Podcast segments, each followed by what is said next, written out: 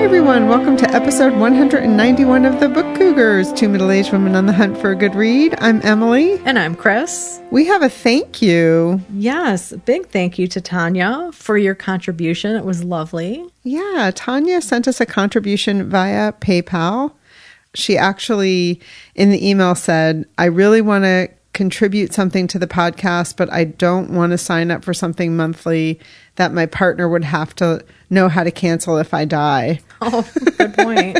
well, hopefully that's not anytime soon, yeah, Tanya. Yeah. Um, you know, I mean, what a responsible person, Tanya. We we get it. And that's why we also offer the option to contribute via PayPal. Yeah, absolutely. So speaking about contributions, we did want to give one more shout out to our summer drive for Patreon. We do a summer drive. As you can tell, if you've been listening to the last couple episodes, we don't mention it very often, but we are looking for six new members to make our goal for this summer. So if you've been thinking about becoming a member of our Patreon community, we would love for you to join soon. And yeah. you can do it monthly or annually. Yes, that's a new option we offer, and that information is available in the show notes.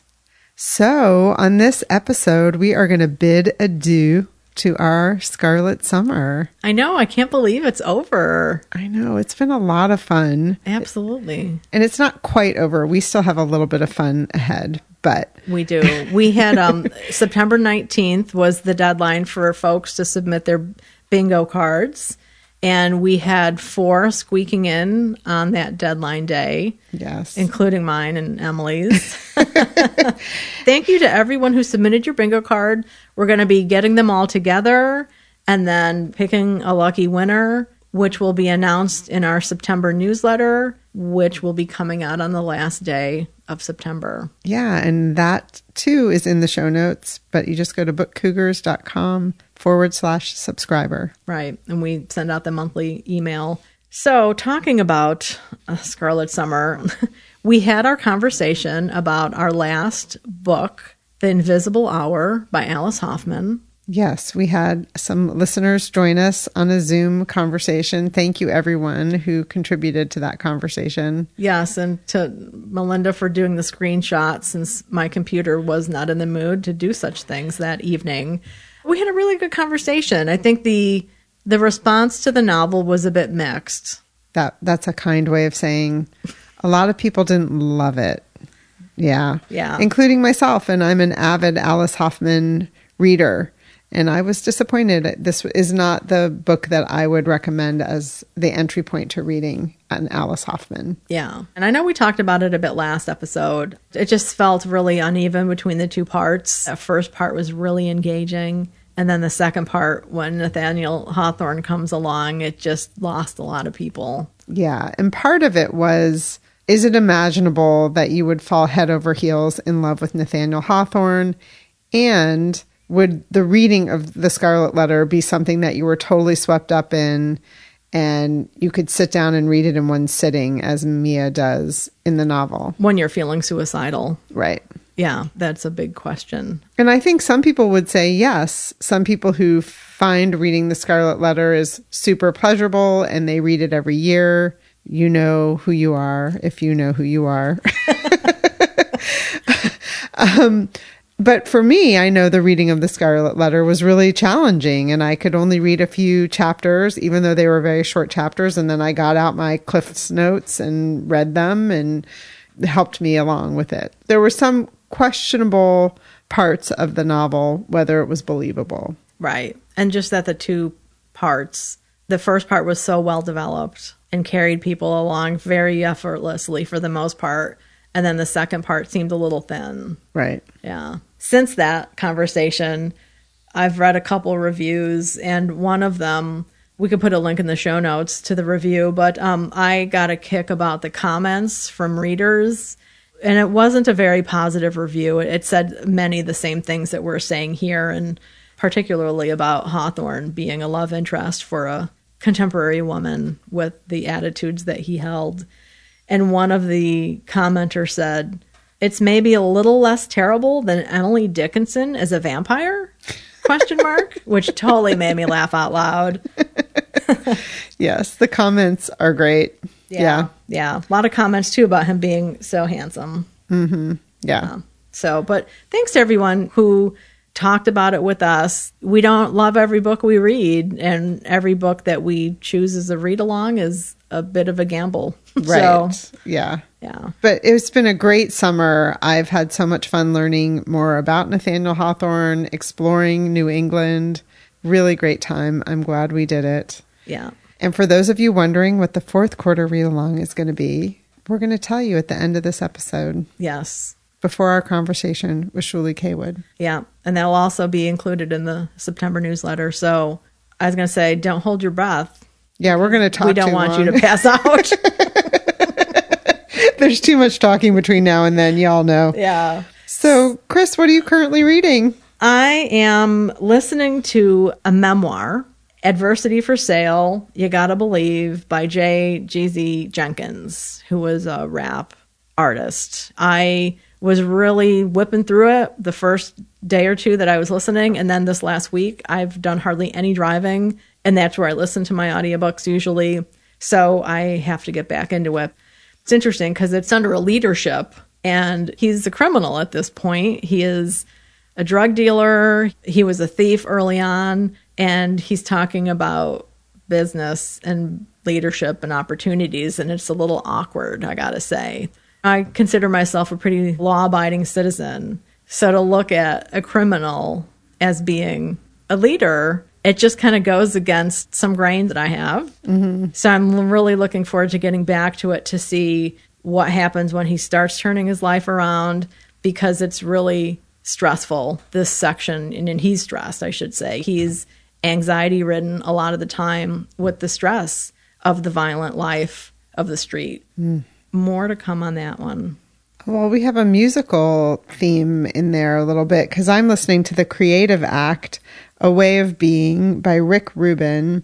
Rick Rubin is known in the music world because he launched Def Jam recordings from his dorm room in New York City and became a producer during the formative years of hip hop. But the book is about how artists relate to the world. And I am both reading it in an e version and listening to the audiobook, which he narrates. And he's a meditator, he has been for years. And so he uses a gong, a meditation gong, in a lot of parts of the book, which I really appreciate. And he has a great voice. He talks a lot so far about how important it is to understand that your art isn't going to appeal to everybody. And if it appeals to 50% of people, then you're doing it right. You know, it doesn't have to be everything to everybody. And how important it is to figure out how interacting with the world helps your art. So I'm really enjoying it. I listened to an interview with him and Debbie Millman on her Design Matters podcast, and I got to the end of the interview and turned it right back to the beginning and listened again. And this is one of those books I think I've picked up when we've been at bookstores so many times. And finally I was, okay, after I listened to this, get it and listen Yeah. and read. So here I am. Yeah, again, that's called The Creative Act by Rick Rubin. Well, the other book I'm currently reading is Monsters, A Fan's Dilemma by Claire Dederer. And I'm doing this as a buddy read with Britta, who's a booktuber. Her channel is The Second Shelf. I am happy to be finally into this book. And it is about the fan's dilemma thing. How do you consume or do you consume art by people who are monsters? We're not just talking rude, but people who have raped, people who've done awful things, and then they create beautiful art. Do you boycott it? Do you attempt to separate the artist from the art? She's calling it an autobiography of the audience. She's trying to have the focus on the audience and not always having the focus on the monster, which is challenging. She's a critic. A lot of her examples are film based. She starts with Roman Polanski and then moves on to Woody Allen, people who've done horrible things. I know I'm going to talk about this more. I'm at about the halfway point. Willa Cather makes an appearance, so I will be talking about that.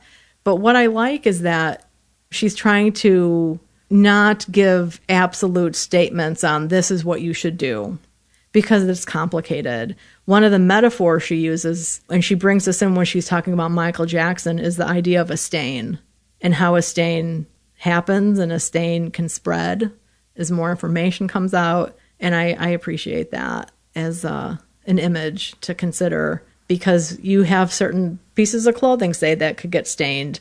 Some of them you toss, some of them you wear. I don't know the answer to this. I do know for me personally, I have a hard time reading things by people who I know have done horrible things. And there are some books I would like to read that I haven't because I just am disgusted by their creator. Mm, yeah. So I'm I'm hoping this book will help me sort some things out. Yeah. When I was visiting Aunt Ellen in New York a couple weekends ago, we went to the Brooklyn Museum and saw the It's Pablo-matic exhibit that Hannah Gadsby helped curate. And they had that book in the gift store there because Picasso is one of those artists. I would think if he doesn't appear in that book, could, oh, right? Oh, he's in here. Yeah. He is definitely in here, and, and some of the heinous things he did mm-hmm. yeah. are mentioned. Okay. Interesting. Yeah. yeah. Well, turning to food, I'm reading Consider the Oyster by MFK Fisher. I bought this. This is a tiny little book. It's just over 100 pages, I think. It was originally published in 1941. John Updike referred to MFK Fisher as our poet of the appetites. She has a really interesting writing style. I would almost call this an extended essay, and it is about the oyster that we have in the Long Island Sound here. Yum. The first sentence is An oyster leads a dreadful but exciting life. I'm really enjoying her writing. There are several recipes as you go through. The first one is for oyster stew. So I'm also learning a lot about how to cook oysters, which I've only, since I moved to the Sound, I've only ever grilled them, which is super easy to do. So I've always wanted to read MFK Fisher. There's something a little bit scary to me about reading her. I don't know why. Like, mm. not scary, intimidating is probably the right okay. word. When we were at that beautiful bookstore in Kent, Connecticut, House of Books, they had these little books displayed. These are from North Point Press, and one of them was this MFK Fisher book, Consider the Oyster. So I picked it up, and it just stares at me all the time. So I finally decided to actually crack the cover, and I'm glad I did. Yeah, and we'll have an oyster story coming up in Biblio Adventures. So, oh, yes, yeah. we will. That's a little tease for you. so, Emily, what have you just read? Well, I finished Properties of Thirst by Marianne Wiggins. This is quite an epic novel. I enjoyed this book very much, and I've talked about it quite a bit. So, the only thing I wanted to mention I think the first time I talked about it, it was about how long it's been between novels for Marianne. She had a massive stroke. And the afterword of the novel is actually written by her daughter, who ended up helping her. She transcribed the words for her mother to write the last few chapters of the book. And what she talks about in the afterword is that her mom went in for a very simple procedure to have a stent put into her heart and she ended up getting a phone call from the surgeon that she had a major aneurysm during that procedure, which is very rare. Her road back to recovery, in large part, had to do with her daughter and one other friend reading this novel to her over and over and over for years. And then she got to know the characters again, and then they took it on as a project to finish the writing of the novel. It's beautifully written it is epic. I highly recommend it. It might land on my top 10. Again, that's called Properties of Thirst by Marianne Wiggins. Wow, that's a beautiful story, mm-hmm. what they did to yeah. help her complete that.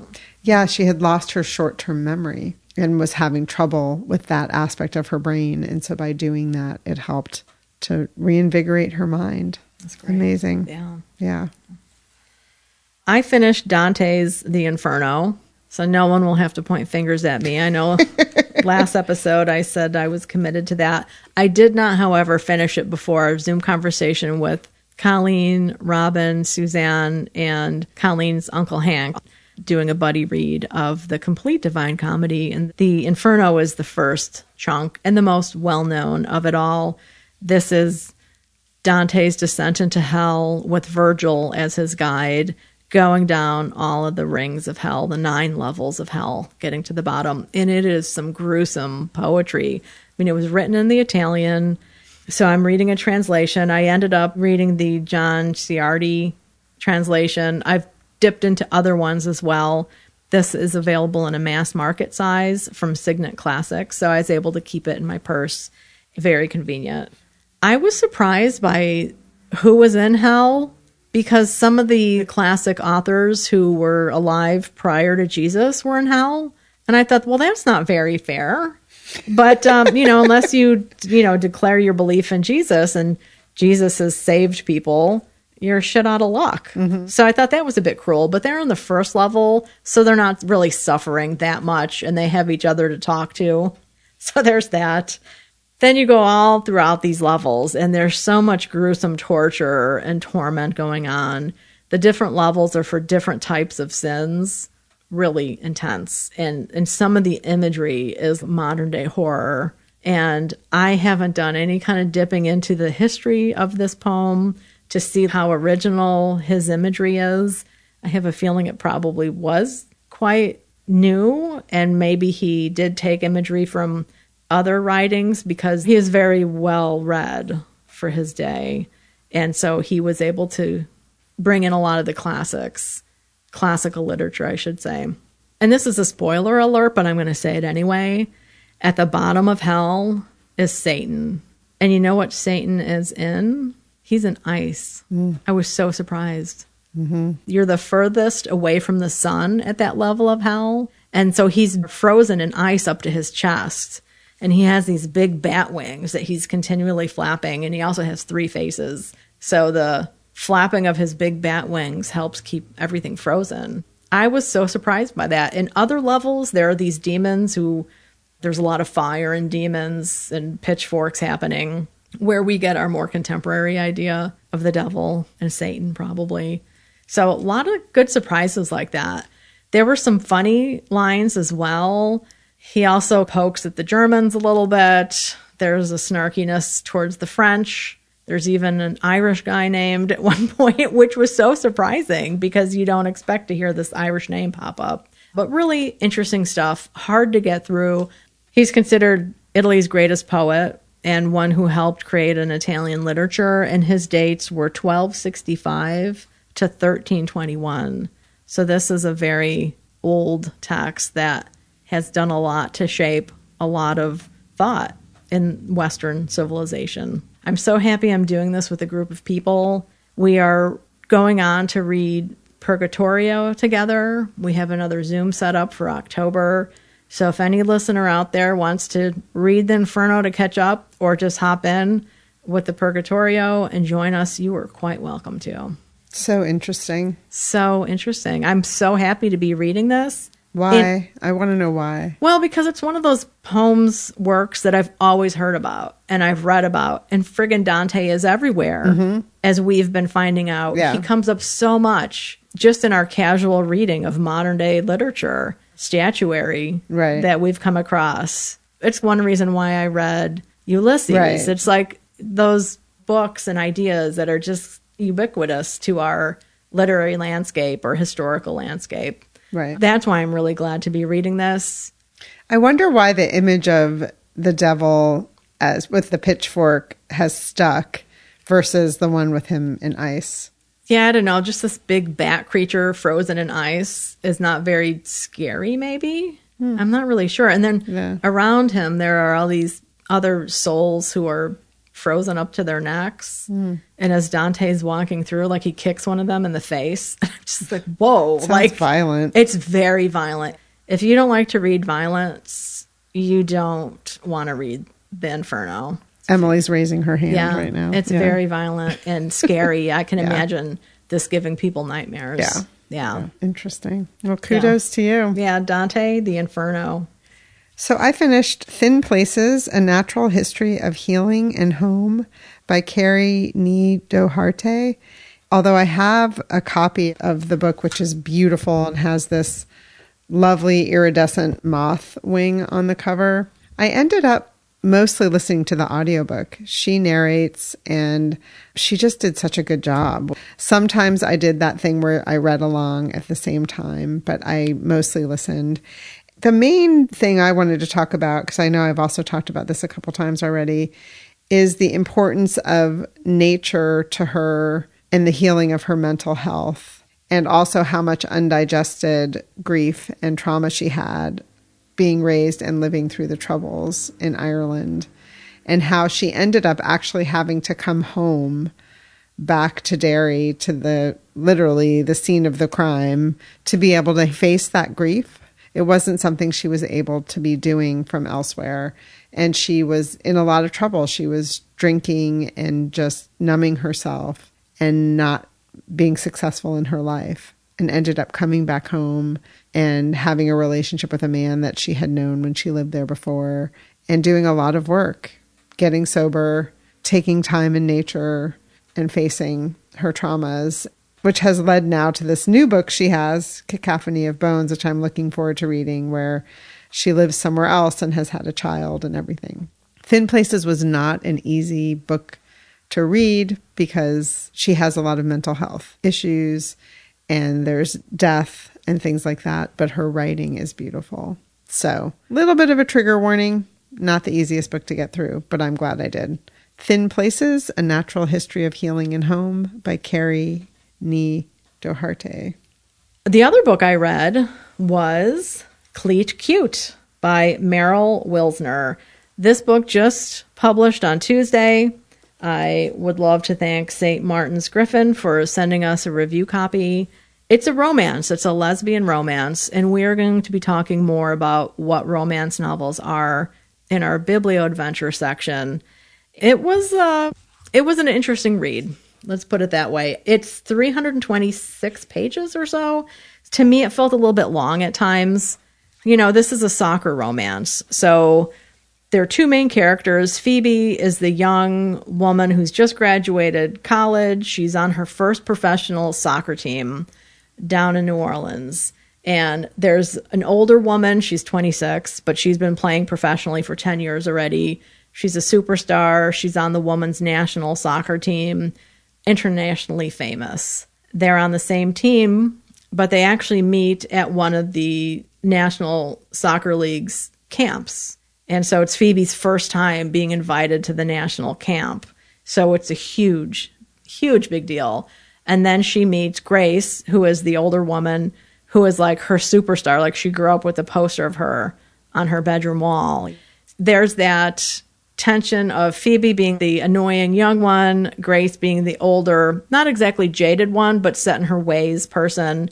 Of course, there's sexual attraction between them. Things happen. By page 100, I think they were having sex. Emily and I chatted about that on a recent booktube video. I like the characters for the most part. I enjoyed some of the soccer stuff. It's not deep into soccer, but it was kind of interesting to learn a little bit about it that young players who are just starting out, many of them have to work two jobs. Mm, yeah, especially for women. To make yeah. ends meet, right? Mm-hmm. And that's the thing, like, right? Most men who are starting out professionally don't have that problem. Grace, who's the older person, she has sponsorships. They got extra money for doing tournaments and stuff. So she's really well set financially. And I appreciated one of the points that came up within this book is that, for one, the financial aspect of women's sports, even professionally, that second jobs are needed. And then also just with a group of friends, like not assuming that everybody's in your financial situation. So to say, hey, let's all go out to dinner when people are on tight budgets, that can be really problematic. Yeah. I like to see that. It's a really interesting novel in terms of showing how new relationships can help us see new things about ourselves and how we can grow and change when new people come into our lives. And this is maybe a little bit spoilery, but both of the characters are neurodivergent. Phoebe has undiagnosed adults ADHD and Grace sees it blatantly because she has a sister who was diagnosed and is on medication for her ADHD. And she assumed that Phoebe knew about her own because there are some things she does to help her, like setting alarms, making notes about things, comes out that she doesn't know, and she's surprised to hear this. But Grace, who is also the team captain in New Orleans, you know, wants to take care of people. She's also falling in love with this person and sees it. So um, she turns to a social media platform that Phoebe loves and learns a lot from, and she tracks down ADHD TikTok videos that help with people understanding behaviors, what adult diagnosis looks like, why it's different for women and girls, and the fact that women and girls don't get diagnosed. They get overlooked so often because theirs manifests differently sometimes. So I really enjoyed that. Obviously, you want to go to a professional to get a diagnosis and not diagnose yourself on TikTok. But I do have to say, personally, Laura has watched a lot of TikTok videos on ADHD that have helped her understand my behavior because I have it. So it was kind of cool to see that reflected in this novel. And then the other cool thing I'll mention before we move along, it's something that came up in Monsters. So the nonfiction book I'm reading is the idea of parasocial relationships. Have you heard that term before? I think so. Okay, I don't Yeah. think I had. So, parasocial relationships are what happens online these days when a person has followers who you don't know each other in person, but so I'll just call it the fan. The fan thinks that they know that person that they're following deeply, that they know them, they know who they are, and that there's also some kind of reciprocity that they know me, right, as a fan. So that came up in the Monsters book by Claire Dederer that I'm reading in the chapter on J.K. Rowling. And how, um, as she says here, parasocial relationship, it's the belief that we have real emotional connections with an artist whose work we love. It's traditionally a sociological term. And again, she also says that they possess some knowledge about you. And I thought, how wild to have that concept come up at the same time reading two wildly different books. Yeah. So I appreciated that. And I'll talk more about monsters in the J.K. Rowling chapter when I finish the book. How did that come up in Cleat Cute then? It came up because Grace, who's famous, she does TV commercials and all this, everyone knows her name. She doesn't like that kind of attention. Again, a little spoilery, she may be on the spectrum and has a hard time showing emotions. She's also an introvert who charges by having time alone. So having that kind of social pressure is not appealing to her. She wonders at times just about her friends who play soccer who are online and who share stuff. Like one friend shared her wedding on social media, a video about that, mm-hmm. and just how she is, does not like that at all. So mm-hmm. that's how it came up there. That parasocial relationships. I was like, mm-hmm. what? Yeah. Get out. I mean, I've had that experience. I'm not famous and I'm not talking about a famous person, but even if you follow someone on Facebook that's an acquaintance, not a friend necessarily, but an acquaintance, and they post a lot about, let's say, their children, for example, or a pet, not to compare pets and children, but and then you meet them, you might be at a party and you see them and you start talking to them as if you know everything about their children because you kind of do. Right. And then you realize this is kind of weird and creepy. I've never even met their children. I just feel like I have. Exactly. Right. So I can only imagine if you're famous how people really can feel Oh, that way. I can't imagine how weird it must be. Yeah. I mean, I've had that happen before where I met somebody who's like, I know you. Like, I know you. And it turns out like his girlfriend and I are friends on Facebook. Mm-hmm. And he's like, oh my God. But it was so weird because Yeah. Yeah. that was even a peripheral relationship, right? Yeah. So I can't imagine if you're famous what that's like. So anyway, this was a romance. It has a happy ending. And I don't know. I mean, I've read romance novels before. I struggle a little bit with them because I don't really care if they get together. Mm. And I know they're going to get together. So that takes away some of the mystery, maybe. Interesting. Yeah. So I'm I'm curious. I have two other lesbian romance novels. They have soccer themes.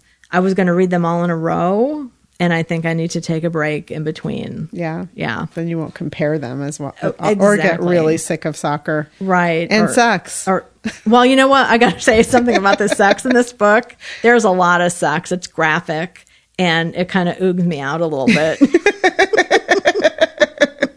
Those young people having sex. I don't know. I'm just like I prefer to have a little bit left to the imagination. I get and that. I don't need to hear people's sex terms and mm-hmm. what they say during sex and mm-hmm. that kind of thing. I mean, that's just my preference.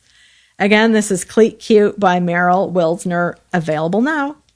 Well, I read a book called Zorrie by Laird Hunt because the gentleman caller and I went to the Blackstone Library book sale because Lord knows we don't have enough books at home. and we were like, we're not going to buy any books. Well, we came away with about 15, I think. But this one, not only does it have a beautiful cover that's very eye catching, this was Russell's number one book in 2021 when we do our top 10 books with Russell, the booktuber from Ink and Paper blog. A memorable title, beautiful cover. I was like, okay, this one I'm taking home. And I started it right when I got home and just tore through it. It's very short. I would almost say it's more of a novella size book. This takes place in rural Indiana. It's about Zorrie. It's very Midwestern. If you're a Marilynne Robinson reader, this book will feel familiar to you. I had issues with Gilead, so the fact that I love this makes me nervous to compare it to Marilynne Robinson, but it is similar in the Midwestern way. Zorrie's parents die of diphtheria when she's really young, so she goes to live with her aunt. This is an example of a sentence. This is just a descriptor of the aunt. This aunt, whom her dying father had only called on reluctantly, for she had drunk too deeply from the cup of bitterness after a badly failed marriage. Mm-hmm. I mean, oh, right? So Zorrie sets off after living with this aunt who wasn't happy, didn't believe in being hopeful, all these things that you think a young woman growing up, you know, to go move in with a bitter aunt. Ugh, horrible. Mm. The aunt ends up dying, and Zorrie goes off to try to make her way and ends up at the Radium Dial Company painting the glowing numbers on clock faces. This is way back a long time ago. She meets some friends there that become lifelong friends, even though she doesn't stay working there very long. She ends up marrying, moving back to her hometown, and living with her husband Harold for a very short time. He ends up going off to the war and dying, which is not much of a spoiler because that happens really early in the book. And the rest of the novel is really about her living on her farm in this small town and living a pretty quiet life with the people around her. It's the phrasing, the turns of phrase. Like, I wanted to read this for you, Chris. At one point, she gets a puppy called Oats. and the very first time she pets Oats, Zorrie put a hand into the box and brushed her finger against a stomach the size of a large russet potato and tight as a balloon. I mean, doesn't that just like you can feel that little puppy belly, Yes, right? yeah. Oh my gosh. I loved this book so much. If you haven't gotten your hands on it, I highly recommend you do. I'm going to read you one other part. As she's reflecting towards the end of her life, she said she'd ridden shotgun to joy in too many of life's roadsters to get mournful about it at the end. Nice. So, Zorrie by Laird Hunt, highly recommend. Russell, you know, he really doesn't lead us astray. Remember? Because he told you to read that. Jenn Shapland. Yeah. Memoir. Yep, Yeah. And you loved it. Yeah. so- My autobiography of Carson McCullers, who I love that one so much. Yeah, yeah.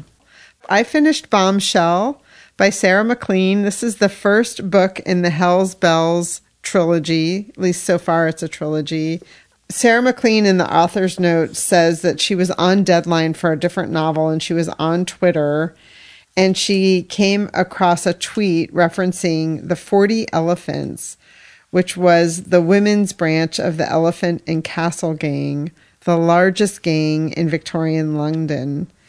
The Elephant Boys, who were the, the male counterpart to that gang, were into the things that gangs are usually into, but the women were less overtly violent and they were known for hiding things like in their undergarments, stealing things and sneaking them out, and also hiding weapons in their undergarments. They made specialty undergarments so that they could do that. And so this book, it's fiction, but it's loosely based on the idea of that gang and the Hell's Belles gang of women are after men in Victorian England who are doing bad things and making the world difficult for women. There's one scene where Cecily, who's the main character, who's also known as Sexily, she ran into danger. Instead of running away from danger, Cecily ran towards the danger. And she's talking to her love interest, Caleb, and he says, You ran towards the danger. And then Cecily says, And if I had waited, would you have let me enter? Of course not. Men are ridiculous. And he says, For wanting to keep you safe? And she turns to him and says, For believing that you aren't the thing from which we are most in danger. Mm. Amen, sister. Right? Mm-hmm. So she does have this love interest, Caleb, who's forever frustrated by her heading towards danger, just like in that scene. But she and her band of friends are blowing shit up and taking care of men the way that they need to be taken care of in these particular situations. It takes place in 1836. Chris and I are learning a lot about romance. We're going to talk about that in our Biblio Adventure segment. But one of the things I have to say, partly because it took place in Victorian London and also because it's a romance, I learned so much vocabulary in this book. I was constantly writing words down and then going and looking them up. So I really appreciated that part of it. There was a lot of sex, not particularly graphic, so a little different than the novel you read, but there were also fight scenes. And I was thinking as I was reading that they must be equally difficult to write, you know? Oh, yeah. Choreography, right? Yeah. Yeah. Yeah. I think it's like sex and books. Like, I want it to be like food and books. I want to know it tastes good it feels good, but I don't need to know the details about your saliva and it dripping down your chin. Well, there was a lot about things feeling good in mouths in this book, Chris, so I think you would have liked it a lot. That's Bombshell by Sarah MacLean. Oh, Emily's blushing. It's adorable. oh my gosh. So Biblio Adventures. We did some Biblio adventuring together again. We've been we've been doing a lot of joint jaunts. Well, right. I mean, even in addition to the our Scarlet Summer, we went to New York City. Yes. And got to see uh, Ellen. I know you saw her earlier in the summer. I was super happy to be able to spend some time with her before she heads back to California. Yeah, we hopped an early train. We met at Grand Central and we did something I'm not sure we've done together before, which is we headed up to the Upper East Side. We had some goals in mind, as we often do. Yes. so, and we were first looking for food. We yes. were all a little bit hungry, and we thought, you know, let's eat first so we don't have any hangry situations. So we were heading towards a bagel place of some kind when Emily hit the brakes. Yes, because we walked right past a restaurant called Maman, which is known to me because, you know, it's all about bakeries. It is a bakery. Their chocolate chip cookies were chosen as one of Oprah's favorite things years ago. But they have a beautiful bakery and sandwiches and coffee and a lovely environment, which as I'm getting older is more important. Like it was quiet, we could hear each other, the food was delicious. So that was our first stop. Yeah, really yeah. yummy. I'm glad yeah. we did that. Yeah. And I am thankful to Chris and Ellen who were willing to literally take a left turn and step into that place we weren't expecting to go. I will always trust you with food, Emily Fine. Thank you. No doubt about that ever. So then after that, we walked up to the New York Society Library, which is the oldest library in New York. They're on their third location, but they were created when New York was still a colony if you can imagine that. Yeah. They have a facsimile of their original charter on the hallway wall that you can see. And it is a membership library, meaning that only members can check books out and only members can access most of the library. It's five stories tall, I believe. And it's in a former private residence, a, a mansion. But you can ask for a tour They'll give you a tour of the library and show you some of the study rooms and the different reading rooms that they have, and they'll show you a stacks area. And then they do have on the first floor a public area where they have their gorgeous card catalog and a long table where you can sit and work. And then you can go up to the second floor where they have a exhibit. Yeah, very small space. It's kind of on a landing platform area in between rooms, but they packed a lot into this tiny space. And they were featuring someone who had been a member of the library. Do you know if all the exhibits are always members? They're not always about that. Okay. Listeners might remember, and we'll try and find what episode that was. I had gone to see a Willa Cather exhibit that they had there because she'd been a member as well. And I asked our tour guide about that, and she said, not always. She said the exhibit they had prior to this one was about fashion. Okay. So they mix it up. They look for things within their collection. And this one was about Quackenbush, Yes. who was, for the most part, a children's author and illustrator. He wrote these beautiful children's books. Yeah, I just have a vivid memory of the duck Yeah. holding a flashlight and investigating something. That's all I remember. But like seeing those images yesterday brought it back to me. Yeah. He was in World War II and he was tasked with illustrating people's faces, like soldiers' faces. So his wife was quoted in the exhibit as saying that art literally saved his life. Yeah. Yeah. So his full name is Robert Quackenbush, and his dates were 1929 to 2021. Oh, wow. So he passed away Yeah. recently, and and some of the materials were contributed by his wife. Yeah. Yeah. For this exhibit. But and so they have pictures, and they had some of his paintbrushes and some of his tools and some of his workbooks, and then a lot of his different books that he illustrated. Right. He also did little biographies. There was a little note in the exhibit that said because of family lore about his family, he was interested in understanding people's history. So he did biographies of famous people like Mark Twain, and he illustrated all of them as well. He had a couple series, I guess, too. There's one with a gothic theme called Stairway to Doom, a Miss Mallard mystery. And Miss Mallard is walking up these stairs, and it almost looks like a duck trying to look like Dracula, you know, the Bela Lugosi kind of Yeah. thing. And I think for different ages, what did we say? From four to 10 was maybe his main target Mm-hmm. Yeah. audience for a lot of these. Just so colorful and quirky. Yeah. Loved that. It was really sweet.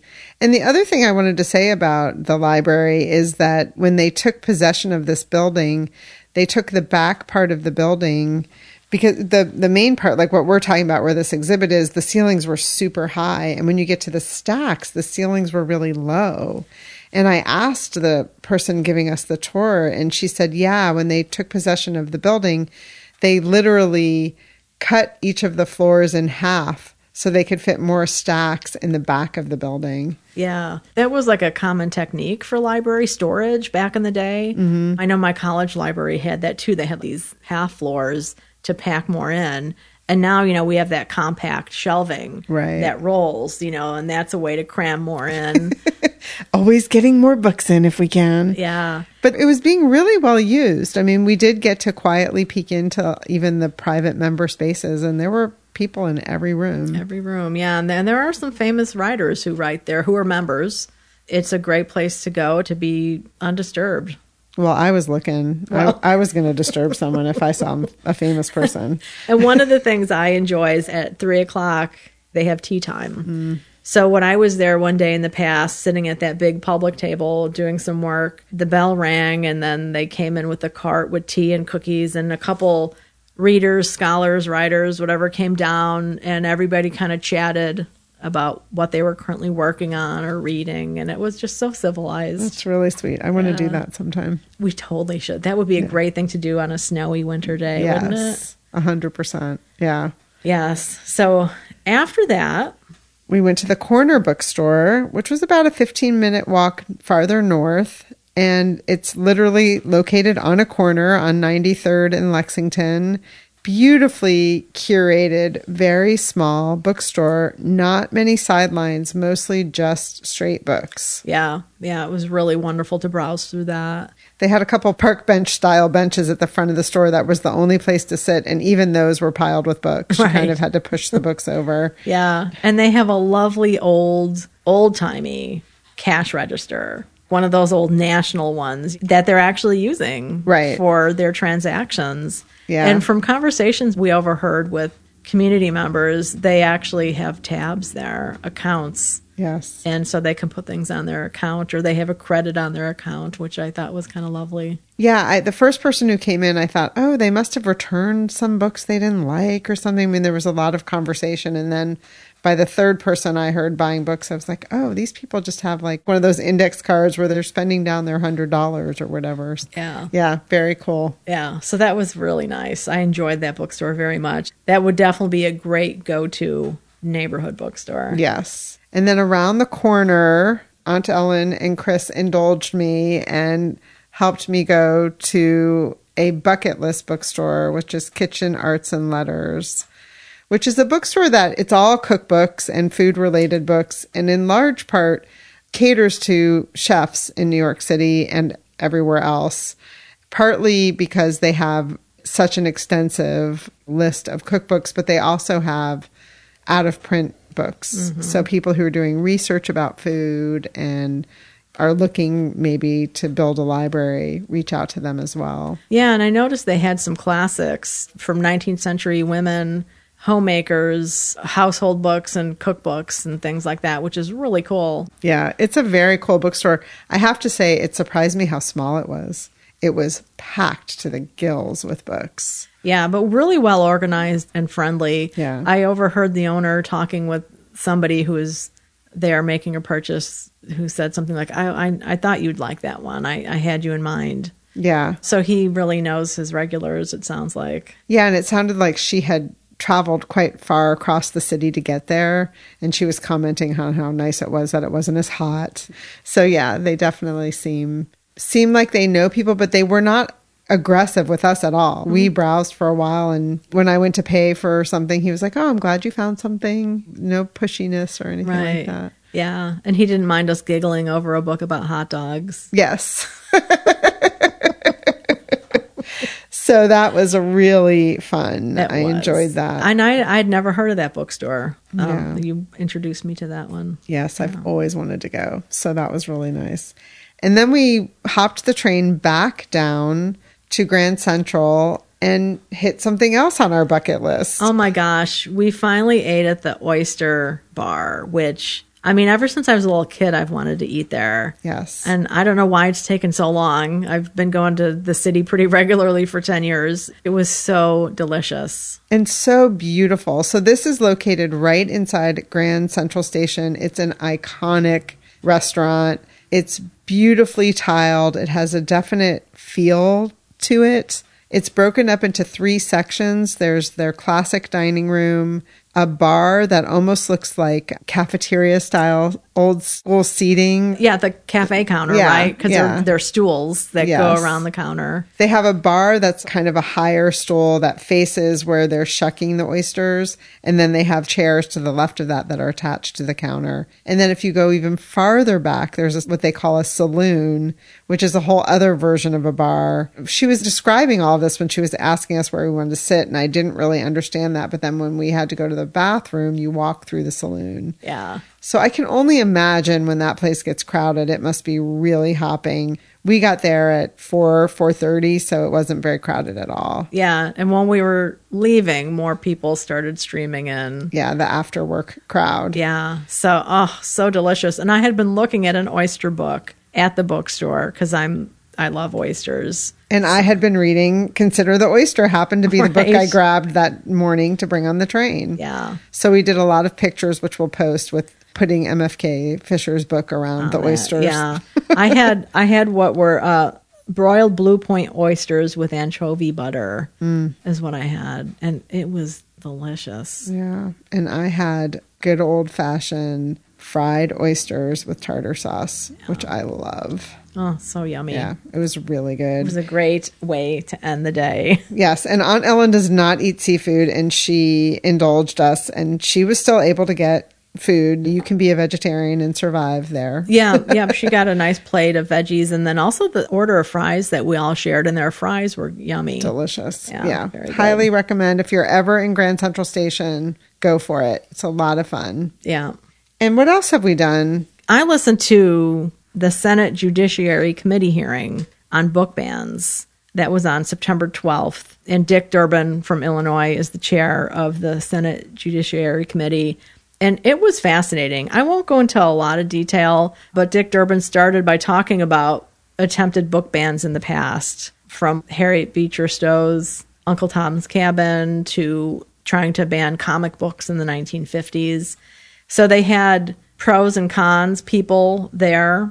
One thing I'll say is I, I feel like there were two big things. I'll just say that. The first was when the people who were in support of banning books and removing books were talking, they would give examples and read really explicit examples of sexual content and then say, Do you want kids reading that? You think kids should be reading that? And then I looked up some of these titles and they're like for ages 15 plus or 18 plus. So they're mixing that message of kids and what's appropriate for kids versus young adults versus adults. So I found that really kind of disheartening because I felt like there's no resolution and I don't think a resolution was the point. I think they wanted to get things on the books and start having a more pointed direct conversation about it. One of the big takeaways for me and one of the things I was thinking about a lot throughout the whole conversation was that people weren't talking about children's rights. It was all about parental rights and freedom of speech. But no one talked about kids' rights. And I just kind of felt like kids are just being pawns in this thing, and no one is considering their rights, which I thought was interesting. And that's interesting because a lot of the pushback when you hear people talking about this is they'll say, You as a parent get to decide what you want for your kids. It's that they're trying to do these umbrella bans that make it impossible for any child to have access to the book. So I'm not sure if I'm understanding what you're saying that were they not talking about it just in relation to book banning in general? What do you mean they weren't talking about kids? I Well, guess? a, a child's right to understand the world. oh, I see. And this was touched upon indirectly by some people who are in support of having diverse books. Mm-hmm.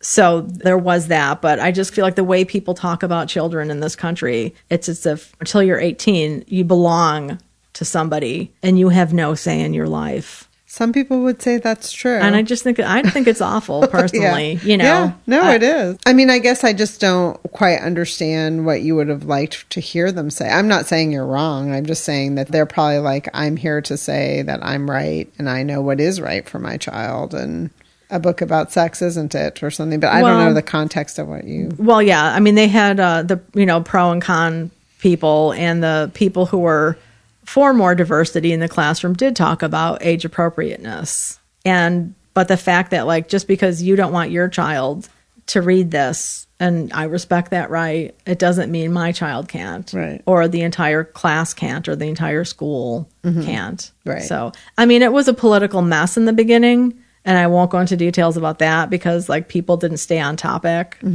So Yeah. I don't have the temperament, obviously, Yeah. to um to sit there and listen to somebody Yeah. go off topic Yeah.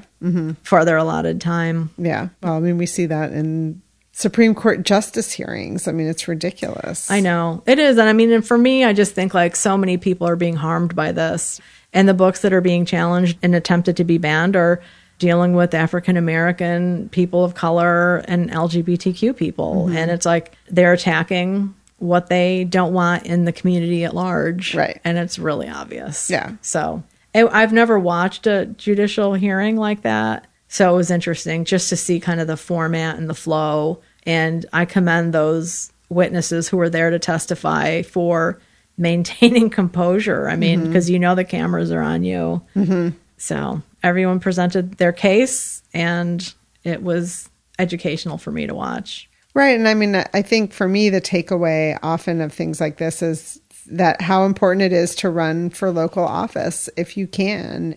And even if you don't want to run for political office, to pay attention to what's happening in your local politics.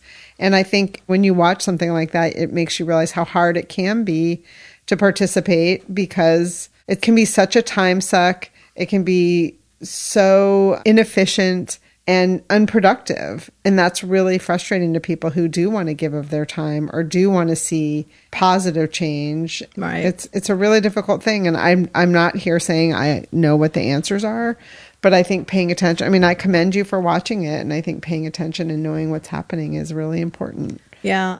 The other thing we did was right in our backyard here in New Haven, Yale had a fantastic conference on popular romance fiction called The Literature of Hope. Oh my gosh. Completely free. We registered for it.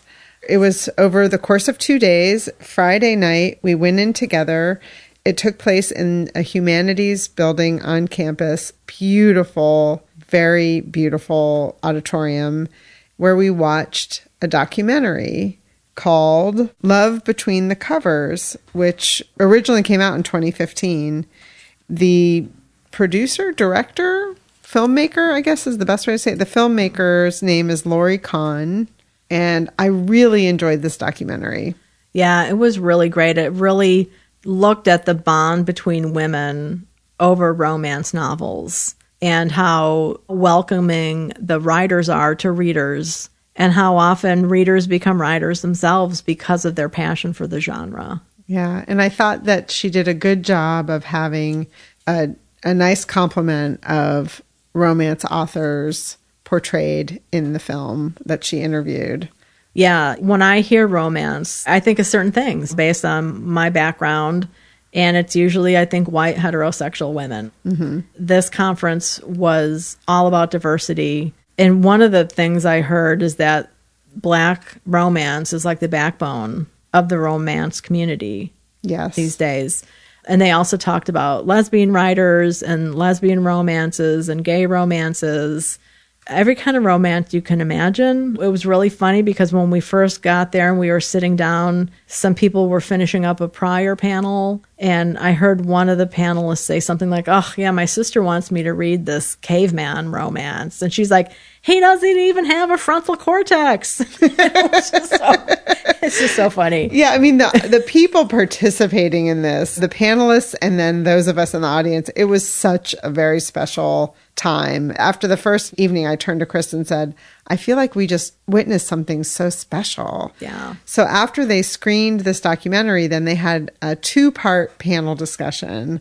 The overarching title of this panel was revisiting romance. So they brought out the filmmaker and then Miss Bev is how they refer to Beverly Jenkins, who writes black romance and is revered in the industry.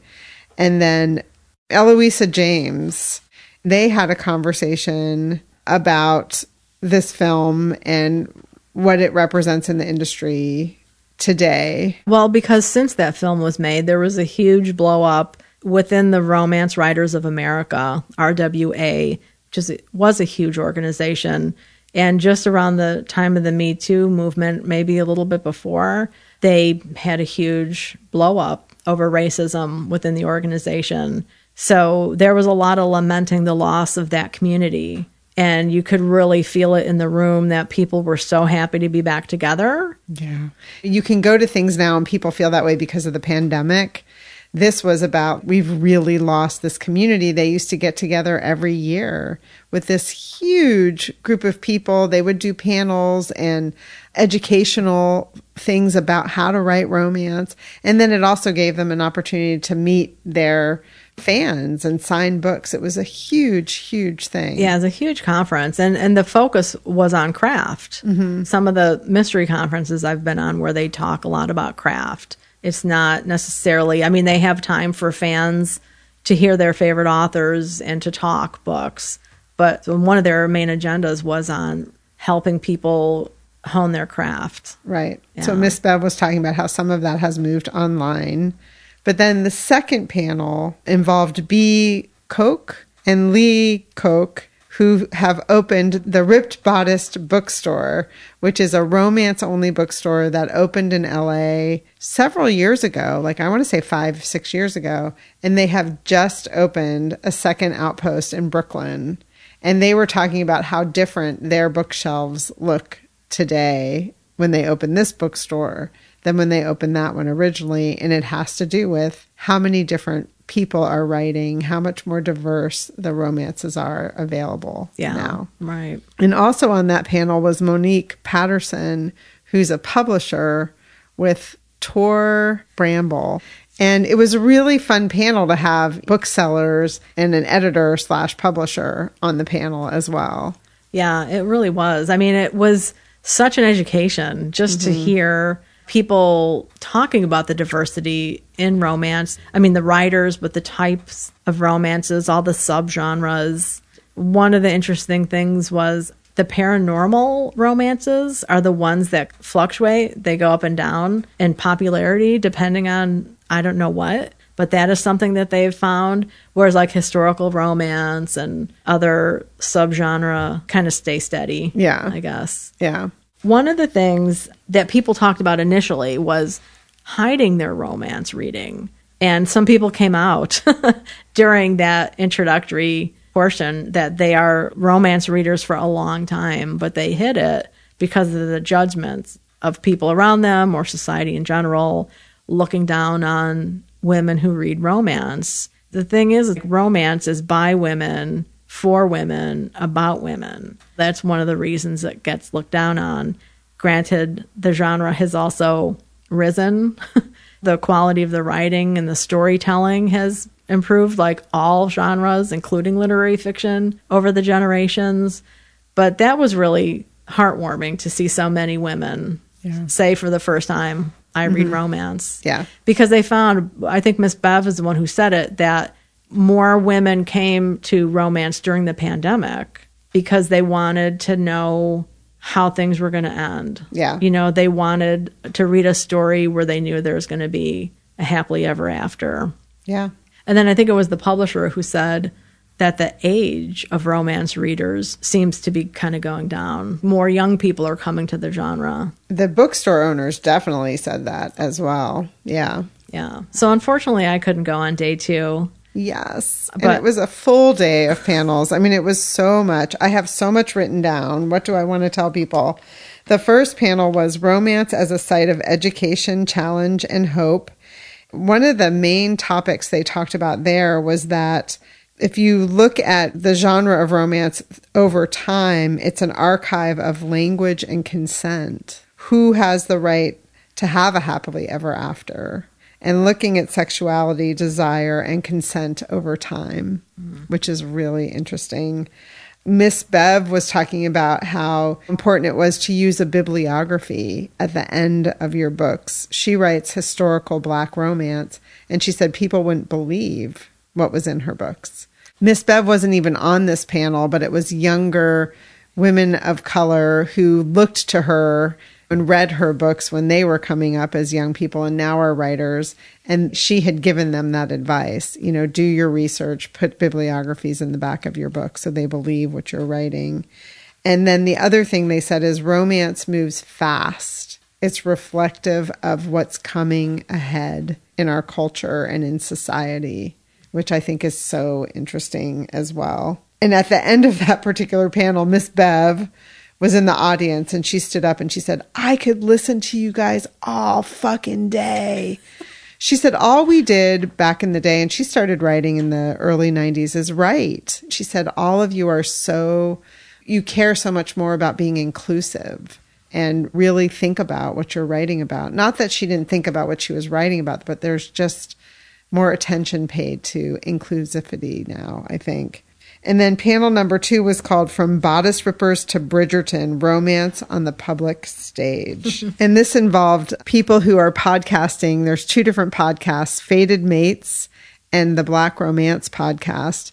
And the Black Romance podcast is hosted by a woman who is an academic. And during the pandemic, she decided she wanted to do a series of conversations with Black romance authors because for the most part, they'd never been asked to tell their stories, which I think harkens back to part of what happened with the Romance Writers Association was just that black authors weren't asked to participate as much as white authors were. Well, they had leadership, diverse leadership. And that's one of the things that Mary Bly, Eloisa James said, because she was in the organization for a long time and is obviously still kind of heartbroken over its demise or its brokenness. And she called one of her black friends and said, Did this happen to you? And she's like, Oh, yeah, all the time. And mm-hmm. she's like, I'm so sorry. She's mm-hmm. like, I should have seen that and I didn't. So I think that a whole experience just opened so many people's eyes that just because you have representation doesn't mean everybody feels included. Right. Yeah. Yeah. And no attention being paid. And so that's why she said she wanted to develop an oral histories of these black romance writers. And we'll put links to the show notes and to this podcast. And then the Fated Mates podcast is two friends. One's an author, the one I just talked about, Sarah MacLean, and her friend Jen, who was just a romance fan who asked her if she wanted to do a podcast with her.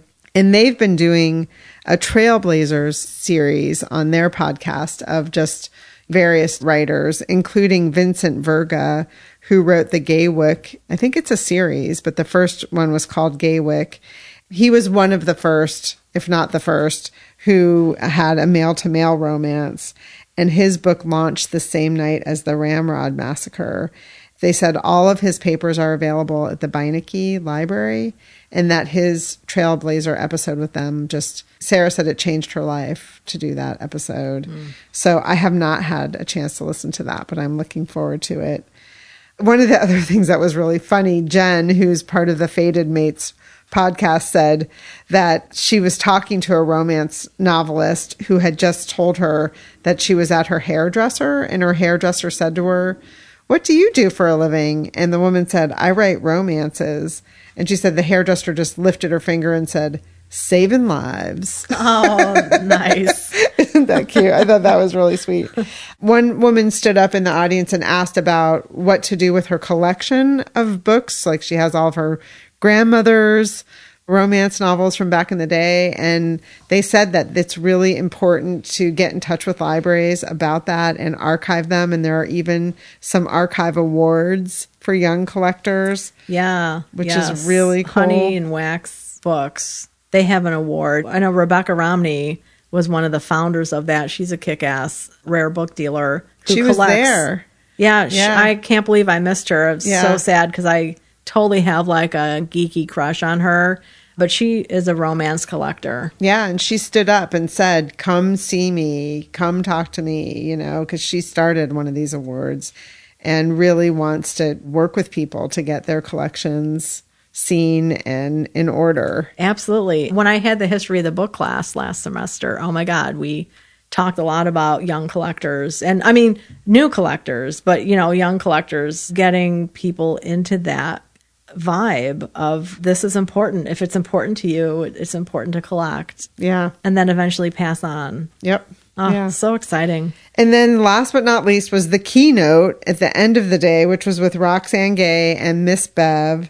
They were in conversation with a local journalist but the one big takeaway from that was that romance reading for some people teaches that there is a better love available than what you necessarily experienced as a child growing up, whether it was the modeling that you witnessed from your parents or an experience that you might have had.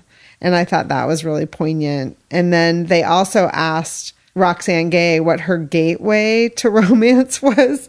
And she said it was Clan of the Cave Bear by Jean Auel. Oh. She was oh. like, man, I learned a lot from that book. and she said, and my parents thought it was fine for me to be reading that when I was a little kid.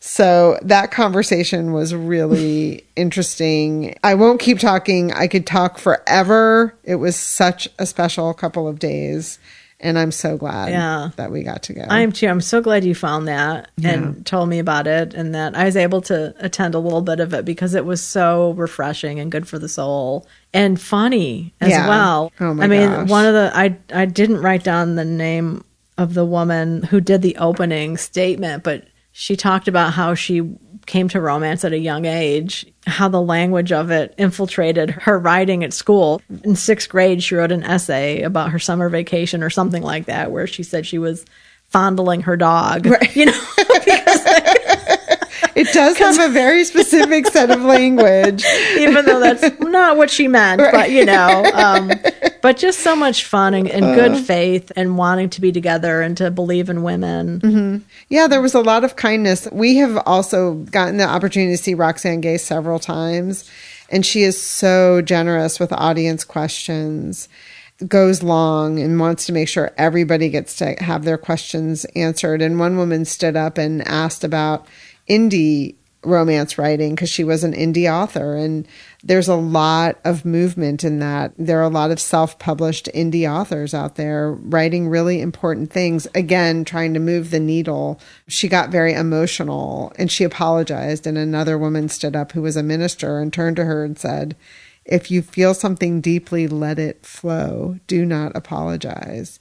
And it was just like a room where you felt like people could be vulnerable and say what they needed to say and that's so important and be heard. Yeah, absolutely. Yeah. Yeah.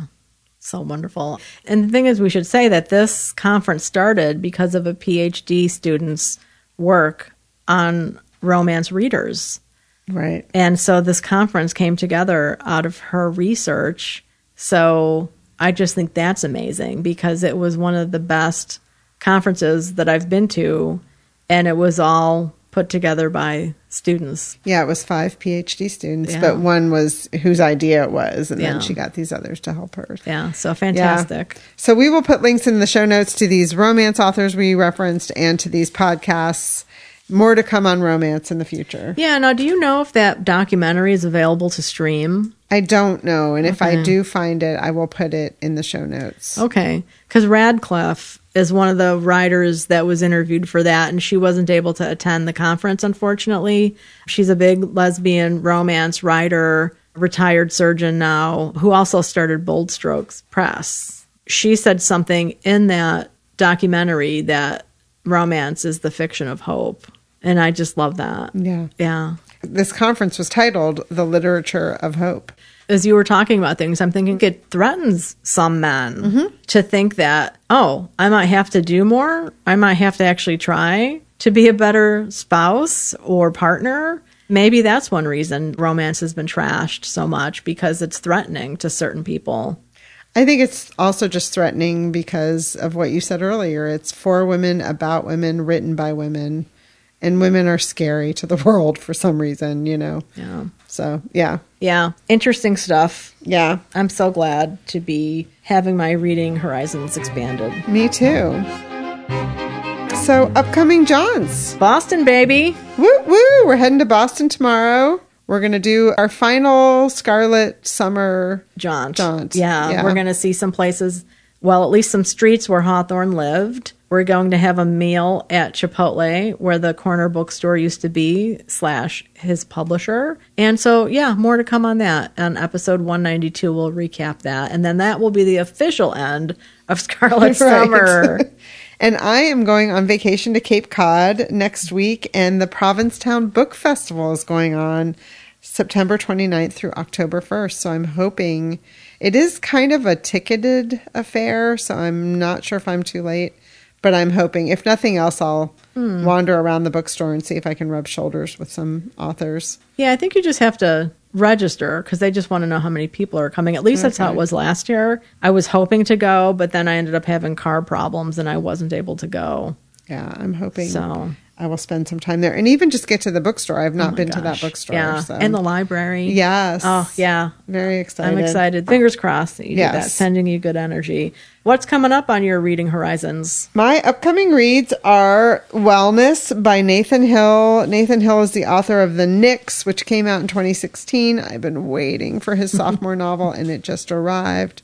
I cannot wait to dig into this. And then Heartbreaker, which is the second book in the Hell's Belles series by Sarah MacLean, and Naked on Sex Work and Other Burlesques by Fancy Feast. This is a book of essays. She is a burlesque dancer down in New York City, and I cannot wait to read this book. It's got a very compelling cover with boobs with these beautiful, like sequin pasties on them.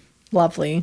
I'm going to be reading And a Dog Called Fig Solitude, Connection, The Writing Life. This is by Helen Humphreys. I have not read anything by her. I came across this book on a list of books for the writing life. And I thought, oh, that sounds interesting. So I downloaded the Amazon preview. You know how you can do that on your Kindle.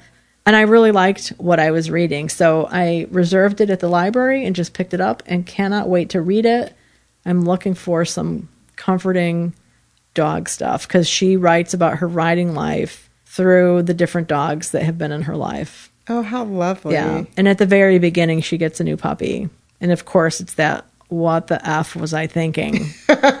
you know, kind of thing. Yeah. So, yeah.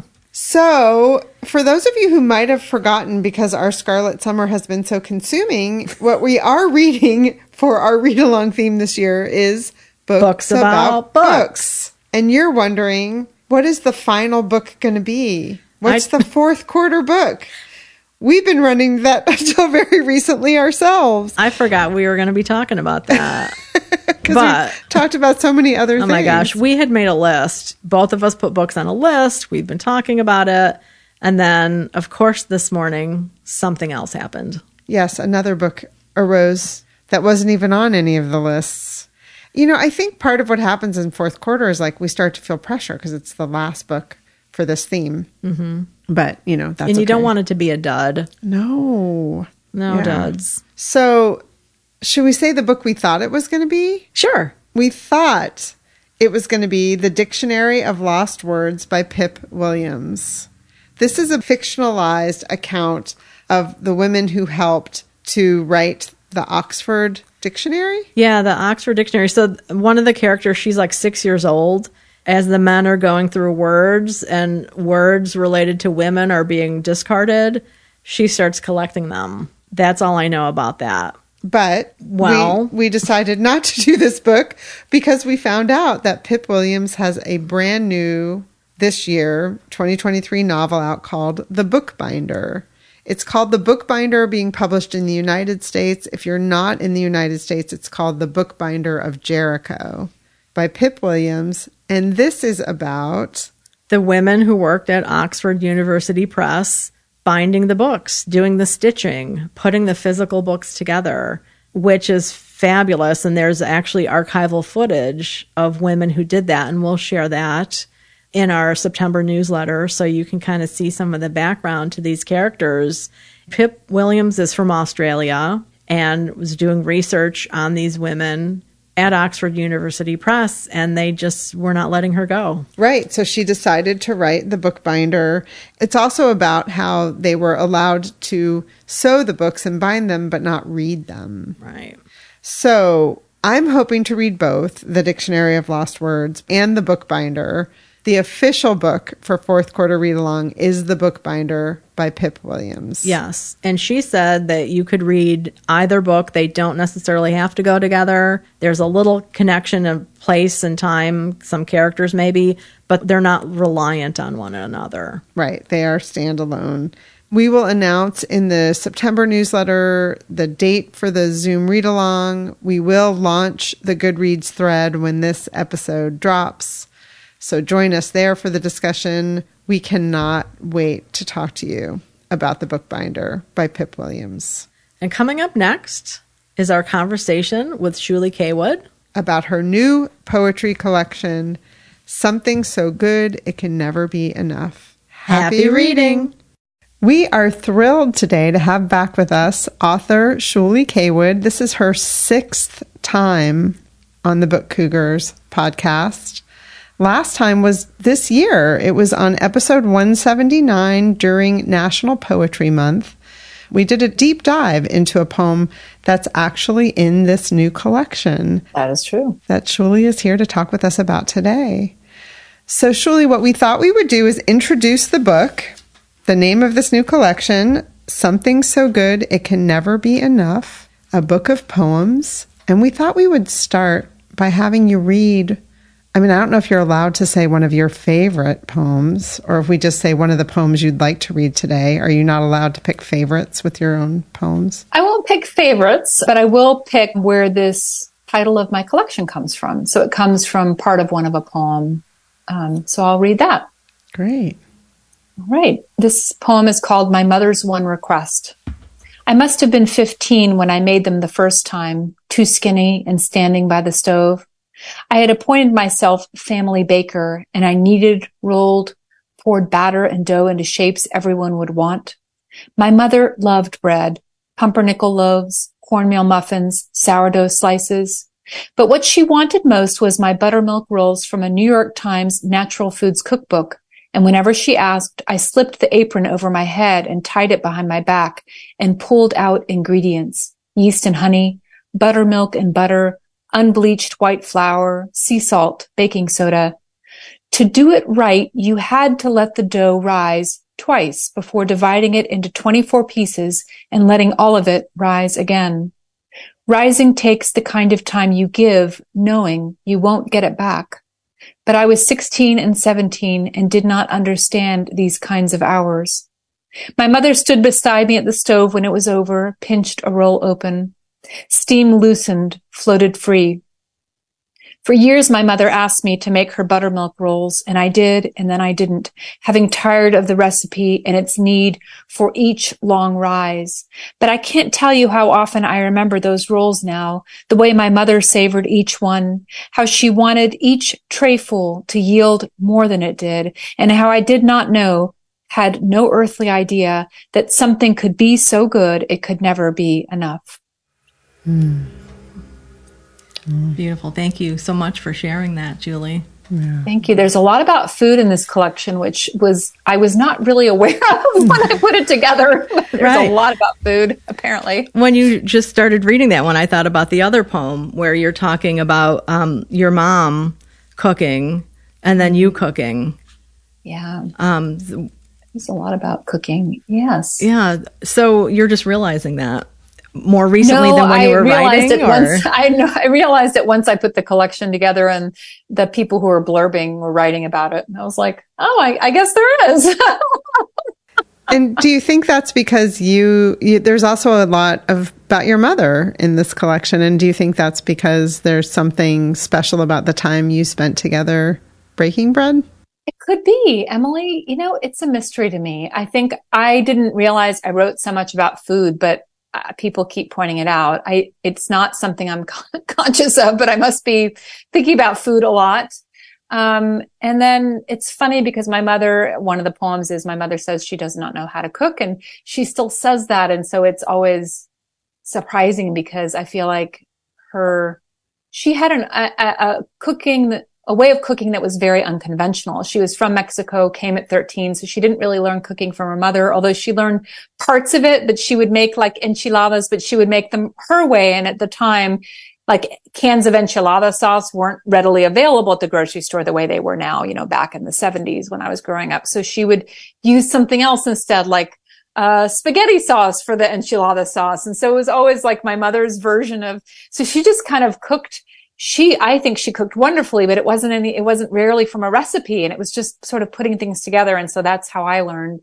And then I unlearned it. And then I think now I'm trying to learn it again. So. Mm, yeah, following rules and recipes. Yeah. well, and just, you know, that thing with with mothers who do cook differently and don't cook from recipes, you know, right. sometimes you can't exactly get that flavor that right. you knew as a child because of that mm-hmm. because your mom was so creative and different and made do with what she could find.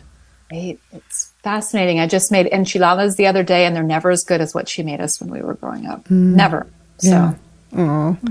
Um, so, for listeners who are newly being introduced to you, um, the reason you've been on the the podcast six times is not only because you're friends of ours, particularly a deep, long friend of mine. We grew up together, but you're you've been very prolific over the last five years in particular, and you've written many different kinds of books.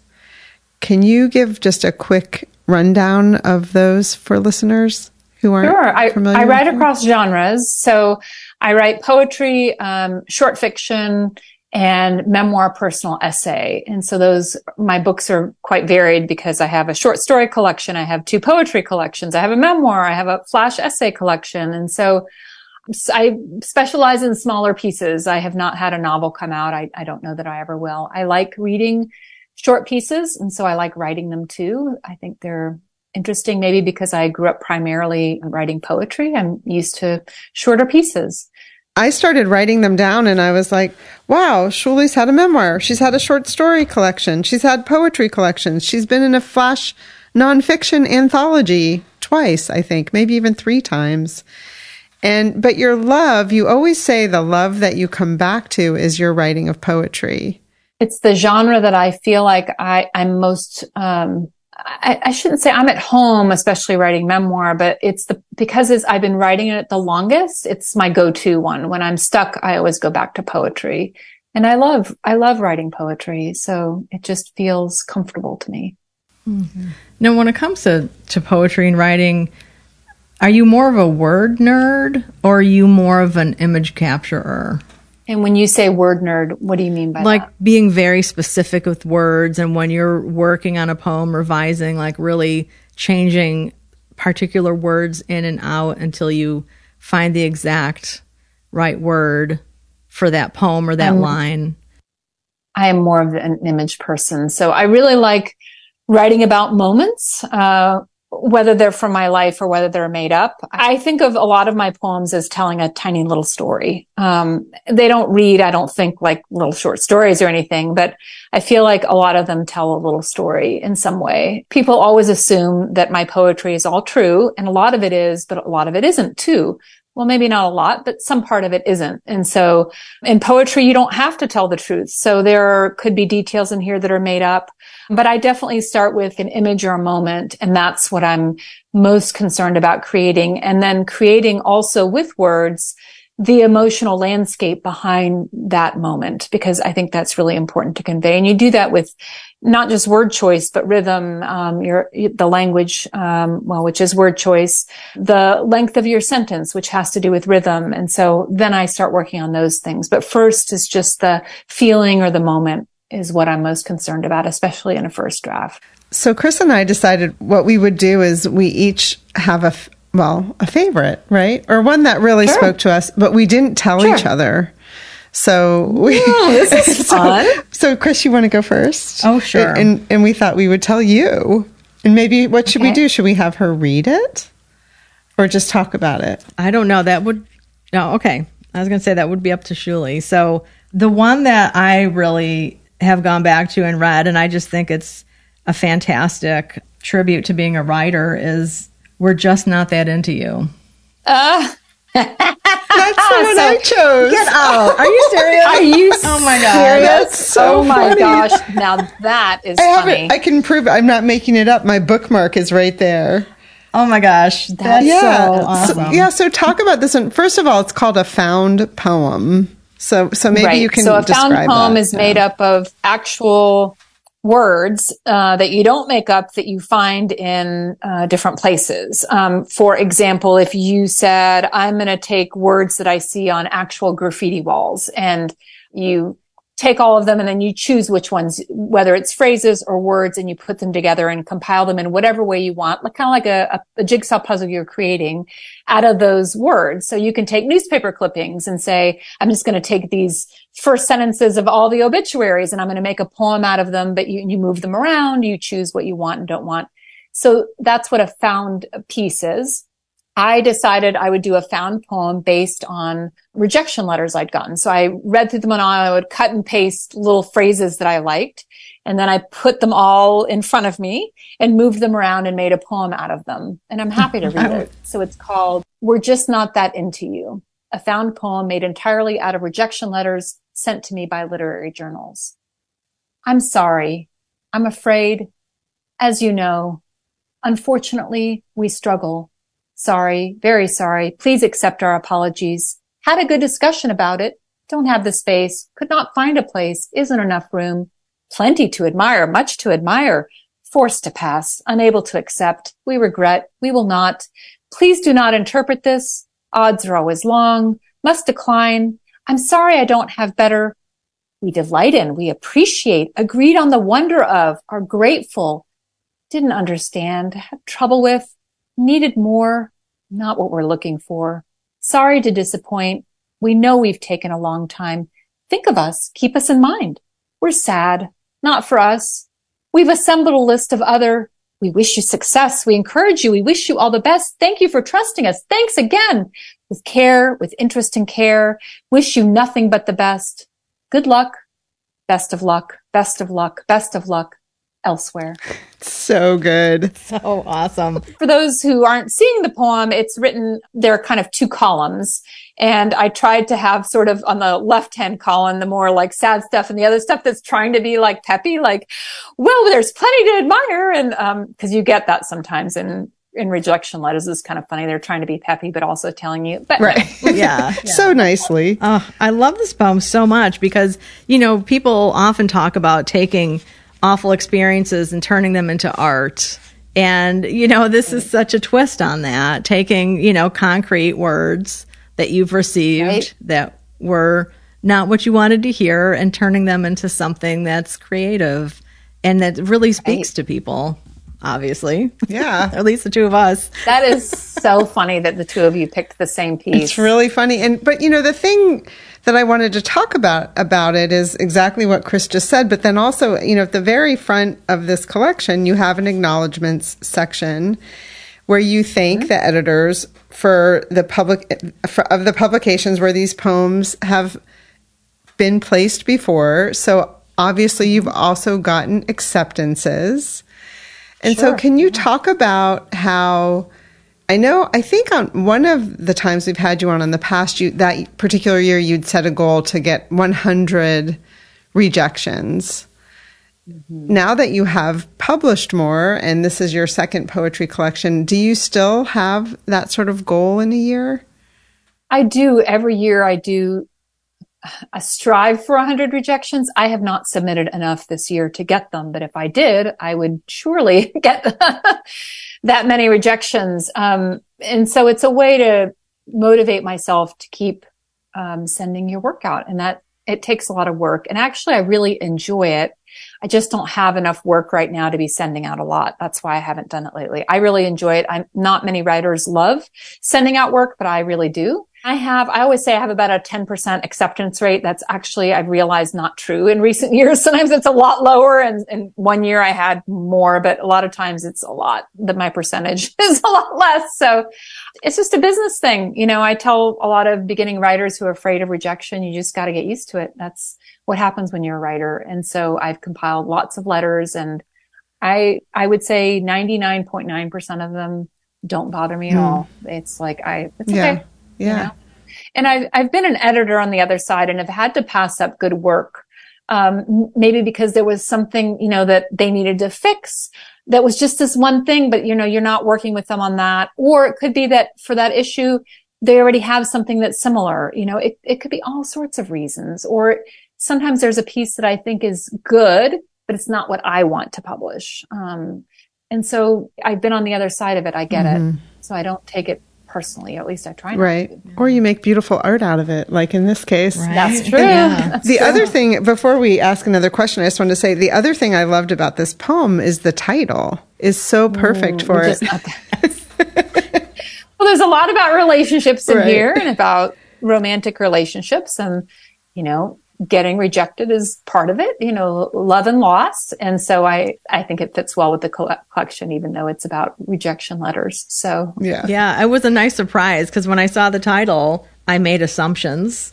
I mean, the we, the we is different because usually right. here, you know, right. he's just not or she's just not into you. Right. Or I'm. So right. like the we're. It's like, hmm. and oh my God, I loved it. Yeah. Absolutely. Oh, good, yeah. good. So, in your time of writing, your writing career, have you seen ebbs and flows or fluctuations in places to publish poetry and how poetry is published? Well, I started sending out work many decades ago. Um, so it certainly has changed since then. I don't know that it's changed a lot in the last five years, although I think there's a lot, there are certainly t- a million uh, literary magazines. So everybody can find something for what they want. I'm sorry. If you can't, then you're just not looking hard enough because there are so many online magazines, print magazines, but especially online that's exploded. So there's, there's a place for any kind of work now. And I feel like genres are so open now. There's a lot of openness to bending of the genres and to doing some sort of mashup that only you created and you can find a home for that. And I think I didn't feel like that was so easy, you know, especially decades ago and maybe even not 10, 20 years ago. So there's just a lot more openness, I think. Mm, right. And, and it's also, I think just from my experience as a reader, I've noticed that there's more of an acceptance of online publishing of a poem or short story, what have you, I guess what I'm trying to say is there used to be such a stigma against it that it wasn't really getting a poem published or a short story That's published true. if it wasn't in a book or in a paper journal. And it seems to me, at least from my perspective as a reader, that maybe that's not quite the case anymore. I think you're very accurate. I would say that the one thing I've heard from an agent and whether that agent is right or not is up for debate but one of the things that she told me when I was talking to her is she said, I would make sure that a lot of your stuff is in print magazines. It's not available. She said, because if someone can just find all your work really easily, why should they buy your book? Mm-hmm. And I took that to heart. Um, so I make sure that I have some print only publications because it's true. If you, if you just are sending it all out there, it's sort of free in that sense. And that can hurt in the sense if you're trying to publish a book and people are like, wow, I can just find all these poems. Now it takes a lot of work to like, if I was to look up, you know, Emily Fine's book and look at all your poems, that would take a lot of work. So I don't know that anybody's doing that. That's the one thing I would say, but I, I could see her point, mm-hmm. um, to keep some things. And that's why I also keep, when I publish a collection, I don't publish all of them. So not only do I have print magazines, print only for some of them, but I make sure that only about a third to half at the most are published from a collection. Right. Because I think there were just upwards of 20 acknowledgments and there's over 60 poems in this collection. So, right. Yeah. Right. So that's, yeah, about a So that's a good segue to how do people find this book and buy it? Because one of the things I like about not reading poetry online and having it in a lovely collection is putting it on my coffee table or on my nightstand, which is my preferred place to have my poetry collections, and really thumbing through it when I'm in the mood. I love that. Um, I do too. So I have a, a nightstand full of a stack of poetry collections I'm reading right now. Um, you can find this. Probably the easiest thing is to just go to my website. It's on the front of my website. My website is shulycawood.com, which is S-H-U-L-Y-C-A-W-O-O-D.com. And I have a link in there to my publisher. I have a link in there to buy it directly from me. Those are typically the best ways for authors if you want to support the author to buy it. You can also, of course, buy it through Amazon and Barnes and Noble or request it from your indie bookstore. And um, I definitely love supporting independent bookstores.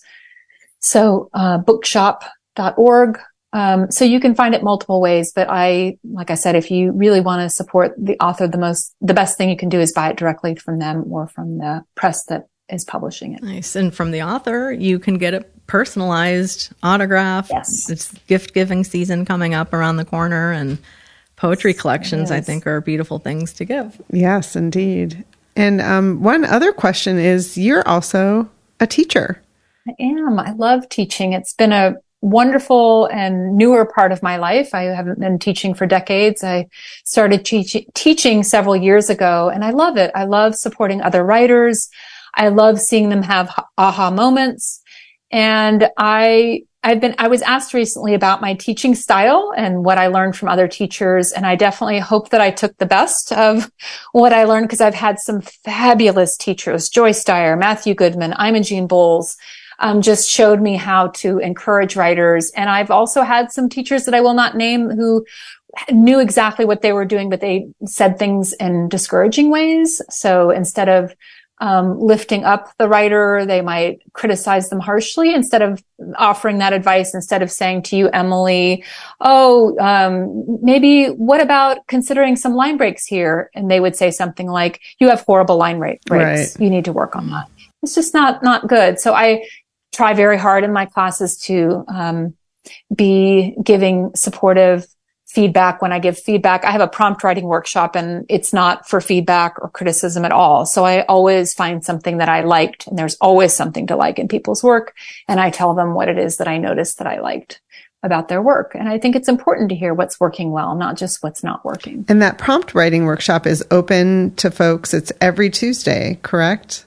Every Tuesday at noon Eastern. Uh, it's through Press 53. You can find it on my site. You can find it on the Press 53 site. It's $10. We spend an hour together. We read a work. We write. It's a lot of fun. It's a great group of writers. I thank them in this acknowledgement section, but because of them, I um, am always looking for new work to share with them that's not mine.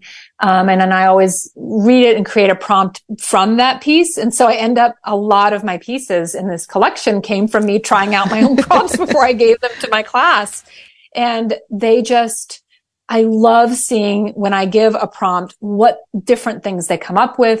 I have fabulous writers in there. They're very welcoming to all levels of writers, which is great uh, writers of every level. Maybe that's a better way to say it. Um, so it's a warm, welcoming group and they are definitely the highlight of my every, every week. I just love this Tuesday. And we will put all of these links in the show notes for people. Yeah. And, you know, both Emily and I have taken workshops with Shuly and enjoyed them and got so much out of them.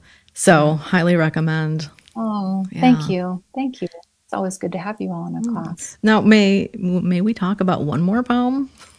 Of course. it's another writer poem, We Writers. Mm. Um, mm. And I have to say, I, I have two questions, but um, one is more of a comment. And I don't remember if we talked about this on a past podcast episode or if it was in the workshop, but talking about how, how much you love that Edith Wharton short story that has that twisty yes. ending. Um, this yep. poem, We Writers, made me think about that with those last two lines. Mm. I thought, you know, it's that kind of like, it's not so much of a tw- twist, but maybe it is. So, m- my question is how much does your short story writing influence your storytelling in a poem? Do you know what I mean? I think that um, that thing about Edith Wharton. So, for anybody who didn't listen, Edith Wharton had a, a, short story that I still love to this day called Roman Fever, and there's a twist at the end. God, Ann Patchett has this a lot in her work. I was just talking to Emily about that the other day, um, where she'll have this turn that you don't see coming, and but then once you see it, it's like, oh, well, then yeah, that makes perfect sense. I I think that I subconsciously try to do that in my poetry too. So I'm not sure that it's that my short fiction is influencing my poetry, but more that I, I think that is in my DNA of writing that I at least try to do that without realizing I'm trying where something is different at the end towards the end that I feel like if you can just predict the end of a poem, it's not so interesting. And I'm not saying that I put in like fire department at the end of, you know, like weird things where it's like, what? But I hope that there's some insight or some, just something revealed mm-hmm. um, at, towards the end of my work. Um, I I like writing that way, and so in that sense, it's influenced. Yeah, I mean, I call them gut punches. There definitely mm. are, or there's always a turn of phrase. It's not always at the end, but somewhere, That's somewhere that I'm like, oh, she did it again. the poem, My Mother's One Request, there's a line that I think where I feel like the poem takes a turn where it says, rising takes the kind of time you give knowing you won't get mm-hmm. it back. Yeah. And so then there is an, another layer that appears at that point for me at mm-hmm. least and that becomes apparent in the rest of the poem. So, yeah. Yeah. Do we want to take it out on Shuly reading? Well, I really enjoy the poem in which I fail to teach my dog how to mm-hmm. fetch. Which I thought would be Chris's favorite since she's got dogs. That's a good one. That's okay. And that one appeared in the Sun magazine. Yeah. Poem in which I fail to teach my dog how to fetch. I throw the tennis ball. She chases it, grabs it in her mouth, sprints as far from me as possible in our fenced in yard. She plops down beneath a Leyland cypress. The day is filled with opposites, moist mulch and dry grass, broken branch and wholehearted effort. Here, I call, I'm using the sweet voice the vet psychiatrist told me to, not the hell no one I prefer. Here, I call again. I use the hand signal, my right palm facing me, beckoning from air to flat against my chest. In my left hand, a chicken flavored treat. My dog holds the ball in her mouth, blinks at me. Uh-oh, I say. Uh-oh is our neutralizing word, the word the trainer is said to use when the dog ignores your command. You're not supposed to keep repeating the command or else the dog learns only to respond after the third or fourth or fifth time, or in my case, never. Here, I say, do the hand signal, offer the treat. Who wants a treat? Already I have resorted to pleading. The day is long and light, short in reply. When my husband first brought her home when she was 14 weeks old, I was so overwhelmed by her wildness, whimpers, ignorance of rules, that I had a meltdown on our corduroy couch. One day you'll love her, he said. How do you know? I asked. I know, he said, because I know you. He settled onto the couch beside me, held me in his arms. That saying about love being patient, I suppose it's true. Here, I say, and the day, like any other, fills with light and shadow, weed and flower. Uh-oh, I say. Here, I say. She stares at me. You don't always get a choice about what life brings, what it does not. She spots a squirrel, darts after it, leaves behind the ball that now no one will retrieve. There are a hundred lessons she must be trying to teach me, and I have hardly mastered one. Mm. Beautiful. So beautiful. Yes. Mm. Thank you. Oh, wow. Yeah. Well, you know, we dropped a little um, tease. If you want to know what the big reveal is at the end of We Writers, buy this collection. Something so good it can never be enough by Shuly Cawood is available now. Buy it from Shuly Cawood. You can get it personalized. I'm a huge fan of this collection. I love it so much. Same. Thank you, Shuly. Thank you. Thanks for listening to the Book Cougars with Chris Wallach and Emily Fine. We'll be back again with another episode in two weeks. Until then, come chat with us on social media, Goodreads, or email us at bookcougars at gmail.com. If you'd like to help support our podcast, please tell others about us, leave a review wherever you listen, and consider becoming a patron. Even a dollar a month is a big help. Learn more about that on our website, bookcougars.com, where you'll find the show notes for this and all of our past episodes. Thanks, everybody. This episode was edited by Pat Keogh Sound Design.